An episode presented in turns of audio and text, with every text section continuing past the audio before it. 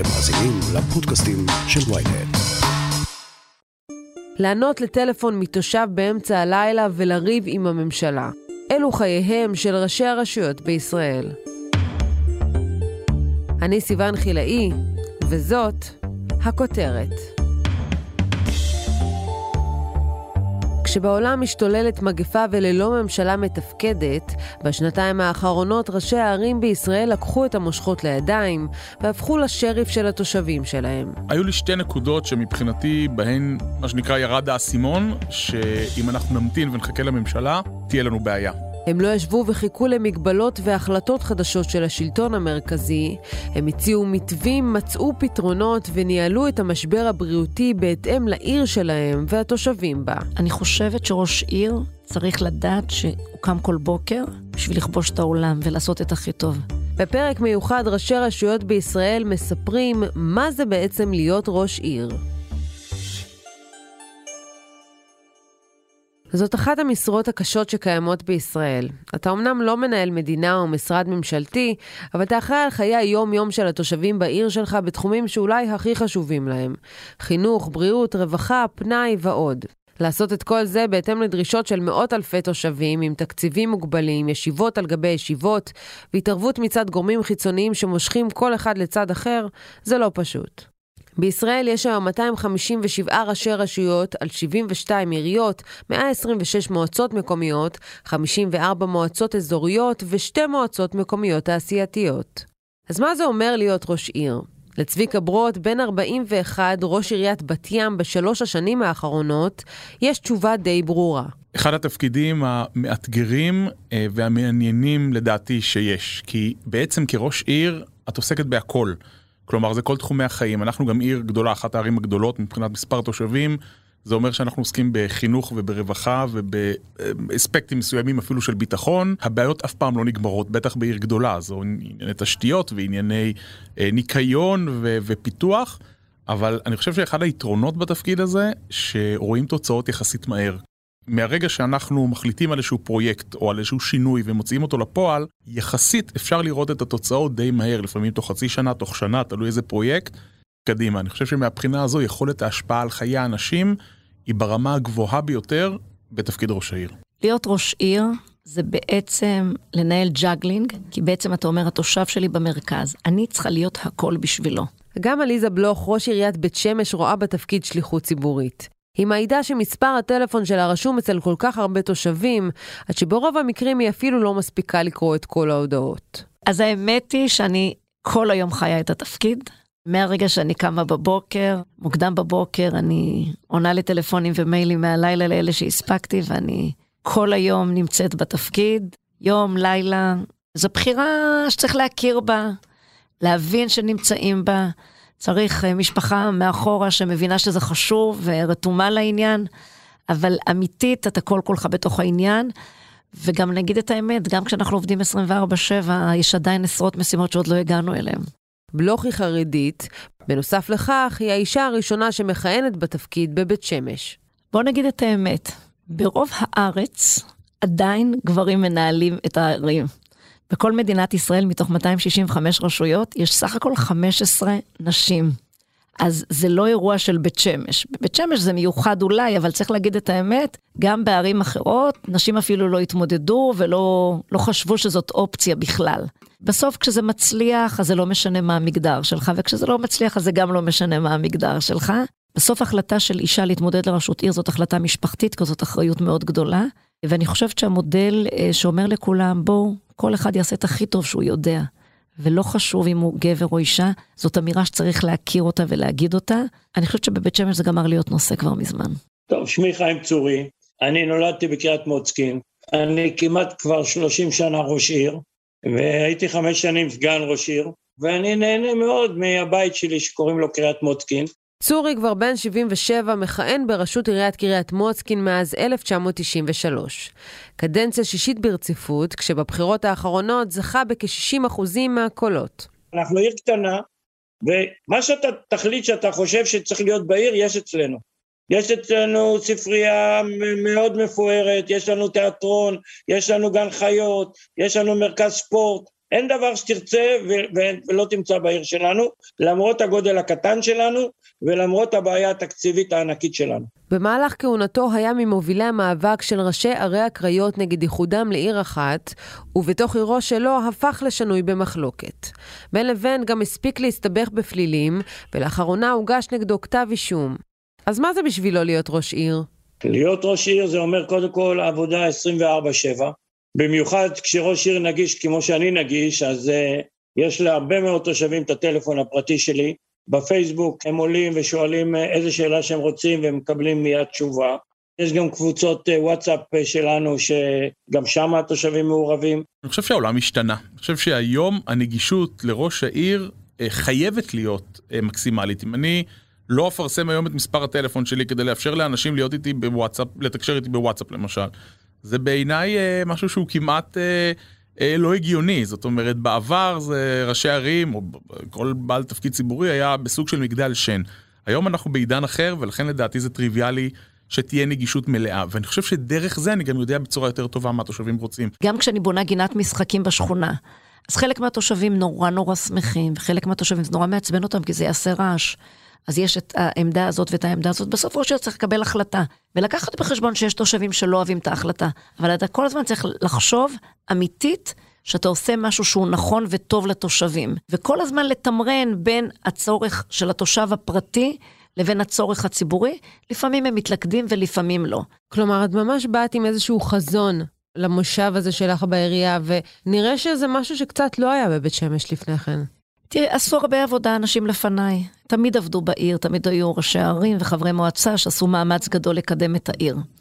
אני עסוקה מצד אחד בלטפל בעיר שקמה לפני שבעים שנה, בחלק מהמקומות בניינים מסוכנים, בחלק מהמקומות שכונות ותיקות, שהתפקיד שלי לשפץ אותם, לקדם התחדשות עירונית, לקדם עבודה קהילתית.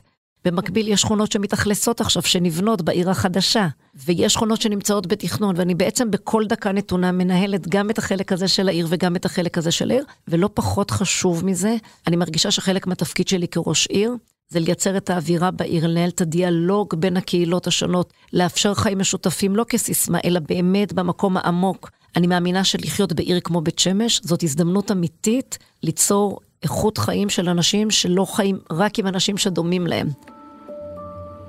מתוך אחריות עמוקה לשלום הציבור, נחליט הערב בממשלה על הטלת סגר כללי ברחבי המדינה. ממחר בארבע אחר הצהריים תישארו בערים וביישובים שלכם. התושבים בשכונות מסוימות בירושלים שעליהם נחליט ונודיע. הקורונה תפסה את כולנו בהפתעה. גם את המדינה שלא ידעה איך מתמודדים עם סגרים ומניעת תחלואה. דווקא בתקופה הזו ראינו את חוסקם של ראשי הרשויות. היו לי שתי נקודות שמבחינתי בהן מה שנקרא ירד האסימון, שאם אנחנו נמתין ונחכה לממשלה, תהיה לנו בעיה. הנקודה הראשונה הייתה ממש בשבועות הראשונים של הקורונה, בת ים, כיוון שיש לנו אחוז קשישים גבוה, הייתה עם מספר הקשישים הגבוה ביותר במדינת ישראל ביחס לגודל האוכלוסייה. היה שלב, למרות שאנחנו קרוב ל-שני אחוז מהאוכלוסייה, שהיינו עם כ-עשרה אחוז מכלל הנפטרים בארץ. מספר אדיר. בהמשך זה התאזן. וראיתי שאין לנו מענה. זאת אומרת, היינו בקשר כמובן עם המשלט, היה לנו משלט עצמאי שלנו, שעבד בצורה מאוד אפקטיבית, אבל ראינו שבמשרד הבריאות התקשו לתת מענה, ובממשלה התקשו, והבנתי שצריך לפעול. הנקודה השנייה שבה באמת כבר עשיתי את זה, ולקחתי את, את ההנהגה לידיים בהקשר הזה, היה בסוגיית בתי הכנסת, כי איפשהו במרץ, כבר כל הארץ הייתה בבית, בתי הספר לא עבדו, קניונים כבר הוגבלו, רק בתי הכנסת עדיין עבדו כרגיל, ואני אומר את זה כאדם דתי שהולך לבית הכנסת, הבנתי שזה פשוט לא, לא, לא ייתכן, אצלנו בעיר יש מאה וארבעים בתי כנסת, עוד לא הקפידו על מסכות דרך אגב, וזה היה פשוט לא הגיוני, ואז החלטתי שאני סוגר את בתי הכנסת, זו הייתה החלטה דרמטית, כי בעצם זה עוד היה נראה חילול הקודש בארץ, הממשלה לא העיזה לקבל החלטה כזו, אבל עברתי רב רב, אמרתי להם, אני לא שואל אתכם, אני מודיע, אבל אני רוצה שזה יהיה בהסכמה, לשמחתי כולם הצטרפו, ולדעתי יומיים אחרי שהודעתי שבתי הכנסת בעיר יהיו סגורים, הצטרפו ערים נוספות לאט לאט, ושבועיים או שלושה אחרי זה הממשלה כבר קיבלה את זה, כהחלטה מחייבת בכל הארץ. זה חד משמעית הוריד לנו את התחלואה בצורה משמעותית, פתאום ראינו שבוע אחרי זה את הגרף הולך ויורד פעם ראשונה מאז שהתחילה אצלנו הקורונה. ואתה מרגיש שהתושבים סומכים על ההחלטות שלך, או שאומרים, רגע, מה הוא מחליט עוד לפני שמשרד הבריאות נניח מקבל החלטה? חד משמעית, אני חושב שלהפך, הם הרגישו באיזשהו נקודה שדווקא ההחלטות של משרד הבריאות, של הממשלה, היו קצת יותר מסורבלות או מבולבלות בכל מה שקשור לרשויות. כי אני חושב שהממשלה רואה בצורה טובה תמונה רוחבית. קשה לה לרדת לספציפיקציה של כל עיר ועיר, ופה נכנסים ראשי הערים שיודעים מה יותר מתאים ומה פחות מתאים, לבת ים, לתל אביב, לפתח תקווה או לרעננה. ולכן אנחנו ידענו שאצלנו יש כרגע בעיה בבתי הכנסת, ולכן היינו צריכים לתת לזה מענה. אותו דבר בחופי הים, הייתה לנו איזושהי נקודה שבה זיהינו הדבקות בחופי הים. מנכ"ל משרד הבריאות אמר לי, תראה, זה בסמכותך, אגב, זה לא לגמרי בסמכות ראש העיר, אבל מצאנו איזושהי פרצה, אתה יכול לסגור את החוף, אני לא יכול כמנכ"ל משרד הבריאות, אם תעשה את זה, זה יהיה טוב. והתלבטתי לגבי זה, כי זה גם היה דבר מאוד מאוד חריג, אבל סגרנו את חופי הים לארבעה ימים, והורדנו את ההדבקות, אגב, זה כלל המון ביקורת גם ממשרד המשפטים והמשפטנים, כלומר, אני חושב שהתושבים קיבלו הרבה יותר בהבנה החלטות, גם אם הן מגבילות, כשהם באו מתוך איזשהו רציונל, כשהם באו מתוך אנשים שנמצאים בעיר ומבינים למה זה נדרש, והם פחות אהבו את ההנחתות של הממשלה, שהיו רוחביות ולא תמיד התאימו לכל עיר ועיר.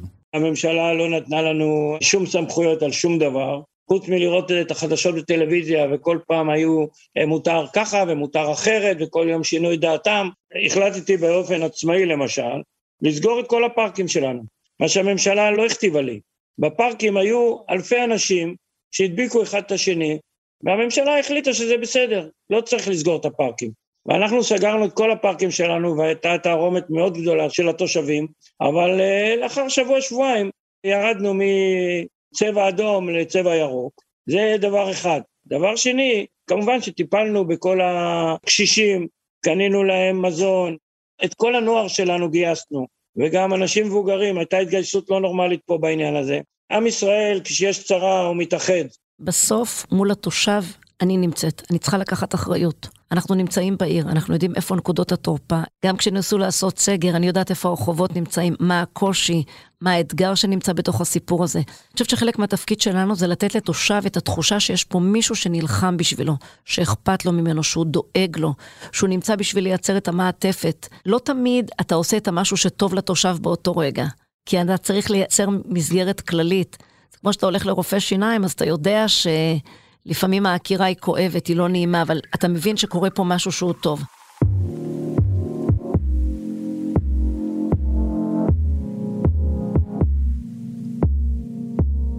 לרשות המקומית כיום יש סמכויות נרחבות המיועדות לאפשר לה למלא את תפקידיה. בין היתר, הסמכות להטיל מיסים, לקבוע אגרות והיטלים, ולגבות אותם מהתושבים ומבעלי העסקים הפועלים בתחום שטח שיפוטה.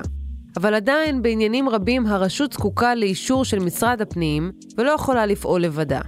הדבר בלט במיוחד בשנתיים האחרונות בקורונה, והרשות הייתה נתונה להחלטות הממשלה בכל הנוגע לבריאות, פנאי, חינוך ועוד. המגפה הגבירה את עוצמת מאבק יחסי הכוחות בין השלטון המקומי לממשלה בנוגע לסמכויות הרשויות. הממשלה התעקשה לקבל החלטות גורפות לכל רחבי הארץ, וראשי הרשויות התעקשו שהם אלה שיודעים מה צריך ומה טוב לתושבים.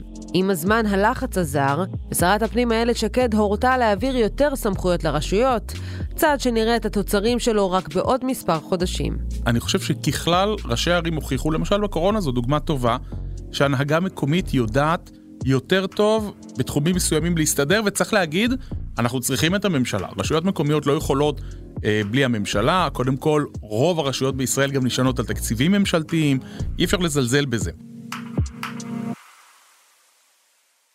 אני לא אומר שצריך להעביר את כל הסמכויות בבת אחת, בהחלט צריך להתחיל תהליך הדרגתי, שבו הרשויות המקומיות יקבלו יותר סמכויות לשלטון מקומי. אני חושב שבסופו של דבר זה לא יהיה רק טוב לנו, זה יהיה גם טוב לממשלה, כי הממשלה בסוף רוצה הרי להגיע לתוצאות, היא לא יכולה לעשות את זה לבד, כשההחלטה שהיא מקבלת מותאמת אולי לערים מסוימות ולא מותאמת לערים אחרות. איזה סמכויות עדיין לא קיימות? אתה, אנחנו כל הזמן שאומרים, תנו סמכויות, תנו סמכויות, אבל מה, מה בפועל היום אתה לא יכול לעשות? אני אתן לך שתי דוגמאות, אחת בתחומי החינוך. בתחומי החינוך אנחנו בעצם אחראים על בתי הספר, אבל אנחנו לא אחראים על תוכניות לימודיות ועל מה שקורה בתוך uh, הכיתות. בנושא הקורונה, סוגיות האכיפה, אנחנו רוצים לאכוף, אבל המשטרה, מסיבותיה שלה, לא תמיד אוכפת, למשל בתוך מקומות סגורים, אבל לא נותנים לפקחים את הסמכויות לעשות את זה. נגיד עכשיו אני מקבל ממשרד החינוך צ'ק לשפץ את מוסדות החינוך שלנו בקיץ. אני צריך לקחת את הצ'ק הזה, להראות אותו למועצת העיר, ולהגיד להם, חבר'ה, אתם מוכנים שנקבל את הצ'ק הזה ממשרד החינוך, כדי לשפץ את בתי הספר?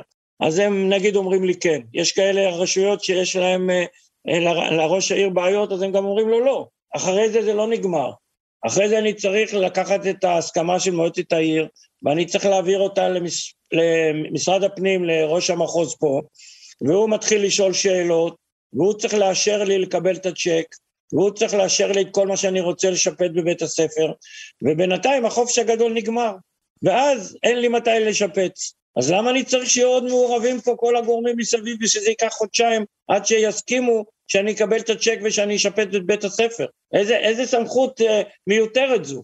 אחרי שכבר נתנו לי כסף לשיפוצים, יש לי הרשאה תקציבית, גם זה לא מספיק, גם פה אני צריך להתרוצץ עד שאני מקבל את האישור הסופי. זה לא שאני רוצה כסף, יש לי ביד כבר כסף, ואני רוצה להיכנס לבית ספר, לשפץ אותו בחופש הגדול. זה לוקח לי חודשיים עד שהם מאשרים לי את זה. כשלתושב אין אוטובוס כרגע, האחריות היא שלי, הוא בא אליי, הוא לא ידע מי זה שר התחבורה, זה גם לא משנה לו. המחשבה שמישהו יושב בירושלים ויחליט כמה קווי אוטובוס, איזה קווי אוטובוס יעברו היכן, עד שהוא ילמד את העיר, זה שלי. יושב מישהו בירושלים ומחליט כמה כיתות, איזה כיתות, למה? ואני חושבת שראש עיר רוצה מאוד שיהיה טוב, ואני סומכת, יש בסך הכל בקרב ראשי הערים קבוצה מצוינת של אנשים מאוד אכפתיים, מאוד רוצים. אי אפשר להפריד סמכות ואחריות, זה לא סביר.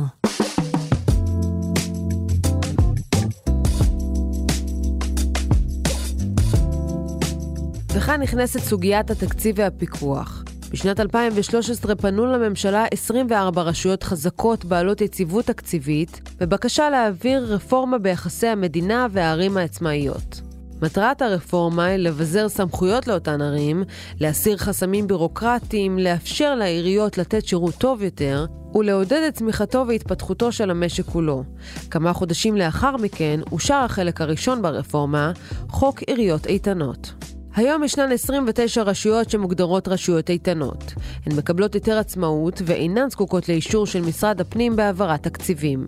יתר הרשויות כן זקוקות לכך, ואף ישנם נציגים של משרד הפנים המעורבים בבניית התקציב, ובמקרה הצורך סיוע ביציאה מגירעון בתקציב העירייה. אין לנו שקל, כי אין לנו אזור תעשייה ואין לנו מסחר, במקרה תפס את העיר שאין לה מסחר, ואין לה מפעלים ואין לה תעשייה, ואני לא יודע אם אתה יודע, אבל התמהיל של עיר שיכולה לצוף מעל המים, זה שמונים אחוז מעסקים ו-עשרים אחוז מארנונה ממגורים. ואצלנו זה בדיוק הפוך. פנו פה שכונה שלמה בתוכנית של מחיר למשתכן. והתושבים לפעמים אומרים לי, תשמע, תראה איזה בניינים בנית, תראה איזה ארנונה, כמה ארנונה אתה מקבל. הם לא יודעים רק שעל כל תושב שנכנס לגור, העירייה בגירעון של אלפיים וחמש מאות שקל.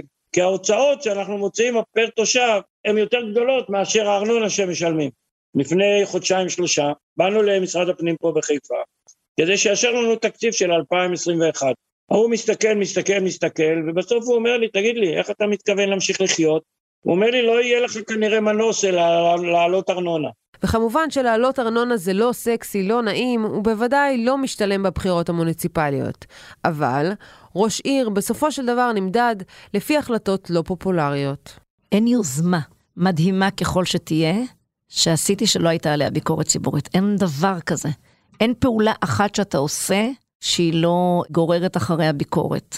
וזה לא משנה, אנחנו החלפנו את כל פחי השפע כמעט בעיר, מפחים פתוחים למוטמנים, כדי שיהיה יותר נקי, יותר אסתטי. אני במבצע גדול, אז יש פרגון מאוד גדול מצד אחד, מצד שני, וואו, הפח סגור, אז כבר אי אפשר לשלוח את הילדים הקטנים, ומה יהיה עם החתולים, ואין נושא. תמיד יש מה להגיד. תמיד יש מה להגיד. את יודעת, אחת הדוגמאות שתמיד מדהימות אותי, מאז שאני ראש עיר, אני בערך הכפלתי את כמות שעות הניקיון של המרחב הציבורי, ואחת החוויות שאני רגילה לקבל, זה שתושבת מתקשרת אליי בבוקר ואומרת לי, מה זה, מנקים בבוקר, עושים רעש, אי אפשר לישון פה, זה ממש לא מתאים.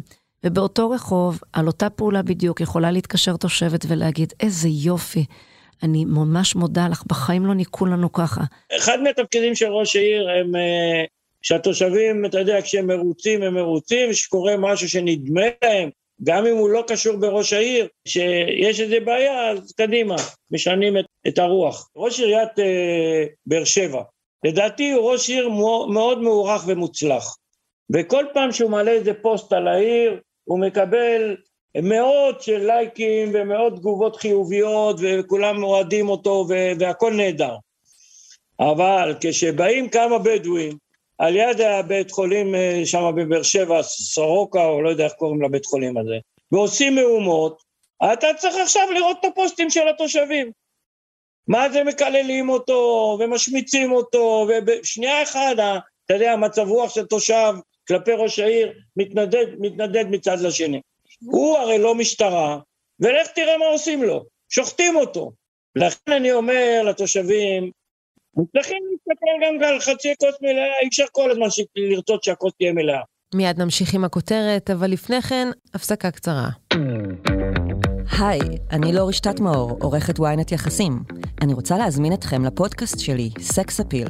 בכל פרק נדבר על הדבר החשוב באמת, סקס. איך הוא משפיע עלינו, מה היחס שלנו אליו, ואיך אנחנו יכולים לנהל חיי מין טובים ובריאים יותר. בכל יום רביעי פרק חדש בספוטיפיי וגם באפליקציות הפודקאסטים שלכם. חפשו סקס אפיל ונשתמע.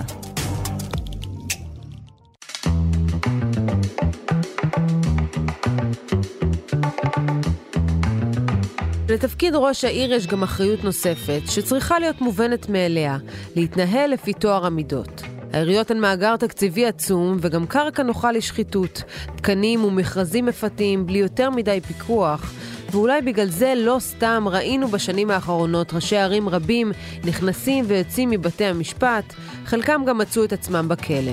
במערכת המשפט אני מאמין. ואני מאמין שהיא תשמע את האמת והיא תחליט על האמת, והחלטתה תהיה נכונה. המוכר שבהם הוא איתמר שמעוני, ראש עיריית אשקלון, שהורשע בגין קבלת שוחד ונכנס לפני חצי שנה לכלא לארבע שנות מאסר. אז כל כמה זמן ראשי הערים שאנו נתקלים בהצעות מפוקפקות מבעלי אינטרסים שדוחפים את עצמם לכיוון העירייה? כל הזמן, כל הזמן. פחות לחצים פוליטיים, כלומר, לא נתקלתי בהרבה מקרים ששר מתקשר אליי ומבקש לקדם איזשהו מכרז, אני לא זוכר שלא היו לי מקרים כאלה. אבל בהחלט יש בעלי אינטרסים, נקרא לזה ככה, ובעלי אינטרסים זה יכול להיות ברמה המקומית, וזה יכול להיות ברמה הארצית, וזה יכול להיות קבלנים, וזה יכול להיות יזמים, שרוצים לקדם דברים, כי כמו שאמרתי, יש שם מיליארדים שנשפכים. אני חושב שאחת הבעיות המרכזיות, זה באמת סוגיית השחיתות ברשויות המקומיות. אני לא פעם נתקל במצב שמגיע אליי עובד או מגיע אליי יזם ומספר לי על משהו לא תקין שקרה. עכשיו, אני לבד לא יכול כמובן לנהל את זה, אני צריך פה את המשטרה, אם זה משהו פלילי, או אולי את מבקר המדינה, או שהוא גוף אחר, הוא גוף חקירתי אחר שיסייע. ולא תמיד הם יכולים, הם עמוסים, ולא תמיד זה מעניין אותם.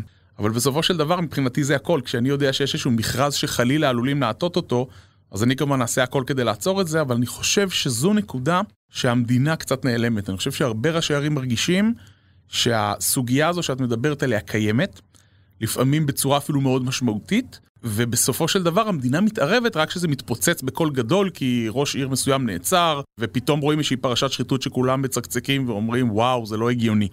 אבל היה אפשר לעצור את זה אם היו מטפלים בזה מראש. אני חושב שזו נקודה שהיום דור ההנהגה הנוכחי, אני חושב שהרבה ראשי ערים שהם יותר ותיקים כבר מבינים שהכללים שונו, ואני חושב שהדור החדש של ראשי הערים כבר נולד לתוך זה שהוא יודע יותר טוב מה מותר ומה אסור, ובסוף צריך לזכור שהרוב המוחלט של ראשי הרשויות זה אנשים ישרים שרוצים באמת לפעול בצורה טובה, אבל המדינה צריכה לתת פה יותר כדי למנוע כניסה של בעלי אינטרסים שמנסים כל הזמן להיכנס לרשויות המקומיות. אני חושבת שיש הרבה אנשים שהם אנשים טובים, שרצו לעשות דברים טובים, אבל אותם אנשים חיצוניים, בעלי האינטרסים, כמו שאתה מתאר אותם, זה אנשים מאוד חזקים. זה אנשים שיכולים אפילו להיות מעורבים עם גורמים לא חוקיים, ו- ולאיים או לעשות צעדים שיכולים מאוד להפחיד ולהטריד ראש עיר.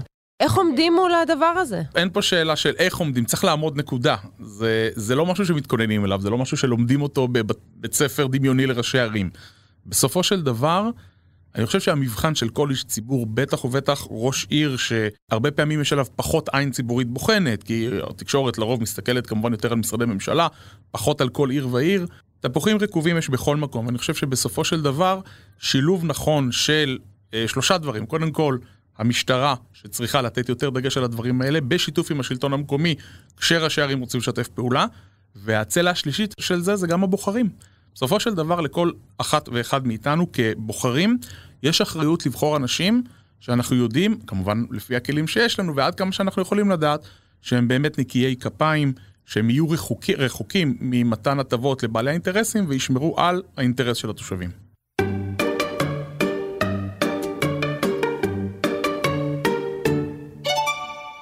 בישראל לא קיימת הגבלת כהונה לנושאי תפקיד ציבורי. בעוד שאצלנו קדנציה של ראש עיר נמשכת חמש שנים, בעולם ישנן מעט מדינות שבחרו להגביל את משך כהונתו של ראש העיר.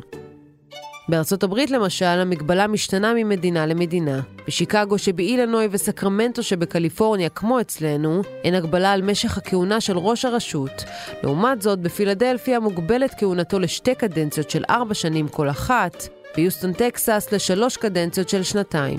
גם באיחוד האירופי אין מתווה אחיד. וכאן לאחרונה עלתה הצעת חוק של שר המשפטים גדעון סער להגבלת כהונה לראש הממשלה. אך האם ראשי הערים חושבים שצריך להעתיק את המודל גם מוניציפלית? לא יודעת אם להגביל לזמן מסוים. אני חושבת שראש עיר צריך לדעת שהוא קם כל בוקר בשביל לכבוש את העולם ולעשות את הכי טוב. בדקה שאתה לא במאה אחוז שם צריך לפרוש. מי שמגביל או לא מגביל זה הציבור. אם הציבור חושב שיש לו ראש עיר טוב, ומפתח לו ו- ו- ועושה את כל מה שהוא צריך, אז הוא בוחר בו, אז לא צריך להיות הגבלה, ואם הציבור חושב שהוא לא אותו, אז שיחליף אותו. צורי רק נזכיר מכהן כראש עיריית קריית מוצקין כבר כמעט שלושים שנה. אגב, ראש העיר שכיהן הכי הרבה זמן הוא אברהם קרניצי, שבילה בתפקיד ארבעים ושלוש שנה כראש עיריית רמת גן, משנת אלף תשע מאות עשרים ושש ועד למותו בתאונת דרכים בשנת אלף תשע מאות שישים ותשע. צורי ממשיך לכהן בתפקיד וחושב להתמודד גם בבחירות הבאות, וכששואלים אותו על שחיקה, הוא בשלו. שחיקה? מה פתאום? אני קם כל בוקר עם שיר בלב. איזה שחיקה? כל החבר'ה הצעירים שעובדים מולי, או סביבי, לא עומדים בקצב. באופן כללי אני בעד הגבלת כהונה, אני חושב שכהונה אינסופית היא לא טובה. צריך גם להזכיר את הצד השני, יש לנו ראשי ערים שחלקם חבריי הטובים ביותר, ואני חושב שהם ראשי הערים הטובים ביותר שיש בארץ, והם מכהנים עשרים וחמש שנה כבר. אבל עדיין אני בסופו של דבר חושב שרענון בכל ארגון הוא דבר חשוב, ולכן אני חושב שהאידיאלי היה להגביל כהונות לשתי קדנציות, אולי מקסימום שלוש, זה לא המצב הקיים היום, ואני לא יודע אם זה ישתנה בקרוב, אני חושב שבסוף זה אידיאלי, אני חושב שזה חשוב לעיר, התחלופה הזו, אני חושב שזה, אני חושב שזה חשוב גם לתושבים, כדי שלא יהיה, שהוא תהיה הצטברות כוח במקום אחד לאורך זמן, ואני חושב שזה טוב גם לאדם עצמו, לחדש ולהשתנות עשר או חמש עשרה שנה, אני חושב שזו צריכה להיות תקופת המקסימום. ויש כבר איזה מחשבות על הבחירות המוניציפליות הבאות? קודם כל, אני שלוש שנים בתפקיד כמעט, אז uh, עדיין לא התחלנו לחשוב על הבחירות הבאות בעוד שנתיים, אבל כמובן שאני מתכוון להתמודד. אני חושב שאם דיברתי קודם על הגבלת כהונה, אני חושב שכדי לראות באמת את העיר מתפתחת בכיוון שאת ככה מנסה לנתב אותה אליה, צריך לפחות כמובן עוד קדנציה אחת, כדי באמת לראות את זה קורה. אנחנו רואים את התוצאות באופן מאוד מהיר יחסית משנה לשנה, אבל כדי לראות את המכלול וככה... אי אפשר לנוח על דזרי הדפנה, אבל ליהנות מזה, בכל זאת צריך עוד קדנציה, ולכן אני חושב שכרגע אני מכוון לקדנציה שנייה, אחרי זה נראה לגבי ההמשך. אני חושבת שכראש עיר, אני קמה כל בוקר בידיעה שזה היום שאני צריכה לתת את המיטב בשביל התושבים. כל בוקר. אני קמה בשמחה, בהתרגשות גדולה על ההזדמנות שניתנה לי, ואני עושה את המיטב בכל דקה נתונה. יכול להיות שהבחירות הן מחר בבוקר, הן בעוד שבועיים, הן בעוד שנתיים, זה לא רלוונטי. אנחנו צריכים להיות עסוקים בעשייה, ושהתושב ידע אותה וירגיש אותה. זו המשימה שלנו. עד כאן הכותרת להפעם. אתם מוזמנים לעקוב אחרינו בוויינט, ספוטיפיי או בכל אפליקציות הפודקאסטים באשר הן. תוכלו למצוא שם פרקים מעניינים נוספים, כמו לבחור את האיש החזק בישראל, ואיפה טעינו עם העולים. נשמח שתדרגו אותנו גבוה באפל פודקאסט, ותשלחו את הפרק לחברים שעדיין לא שמעו את הכותרת של היום. עורך הפודקאסטים שלנו הוא רון טוביה, גיא סלם סייע בעריכת הפרק, דניאל עמוס הפיקה, על הסאונד ניסו עזרן. עטילה שומפלבי הוא גם חבר בצוות הכותרת. אני סיוון חילאי, מחר נהיה כאן שוב עם פרק נוסף.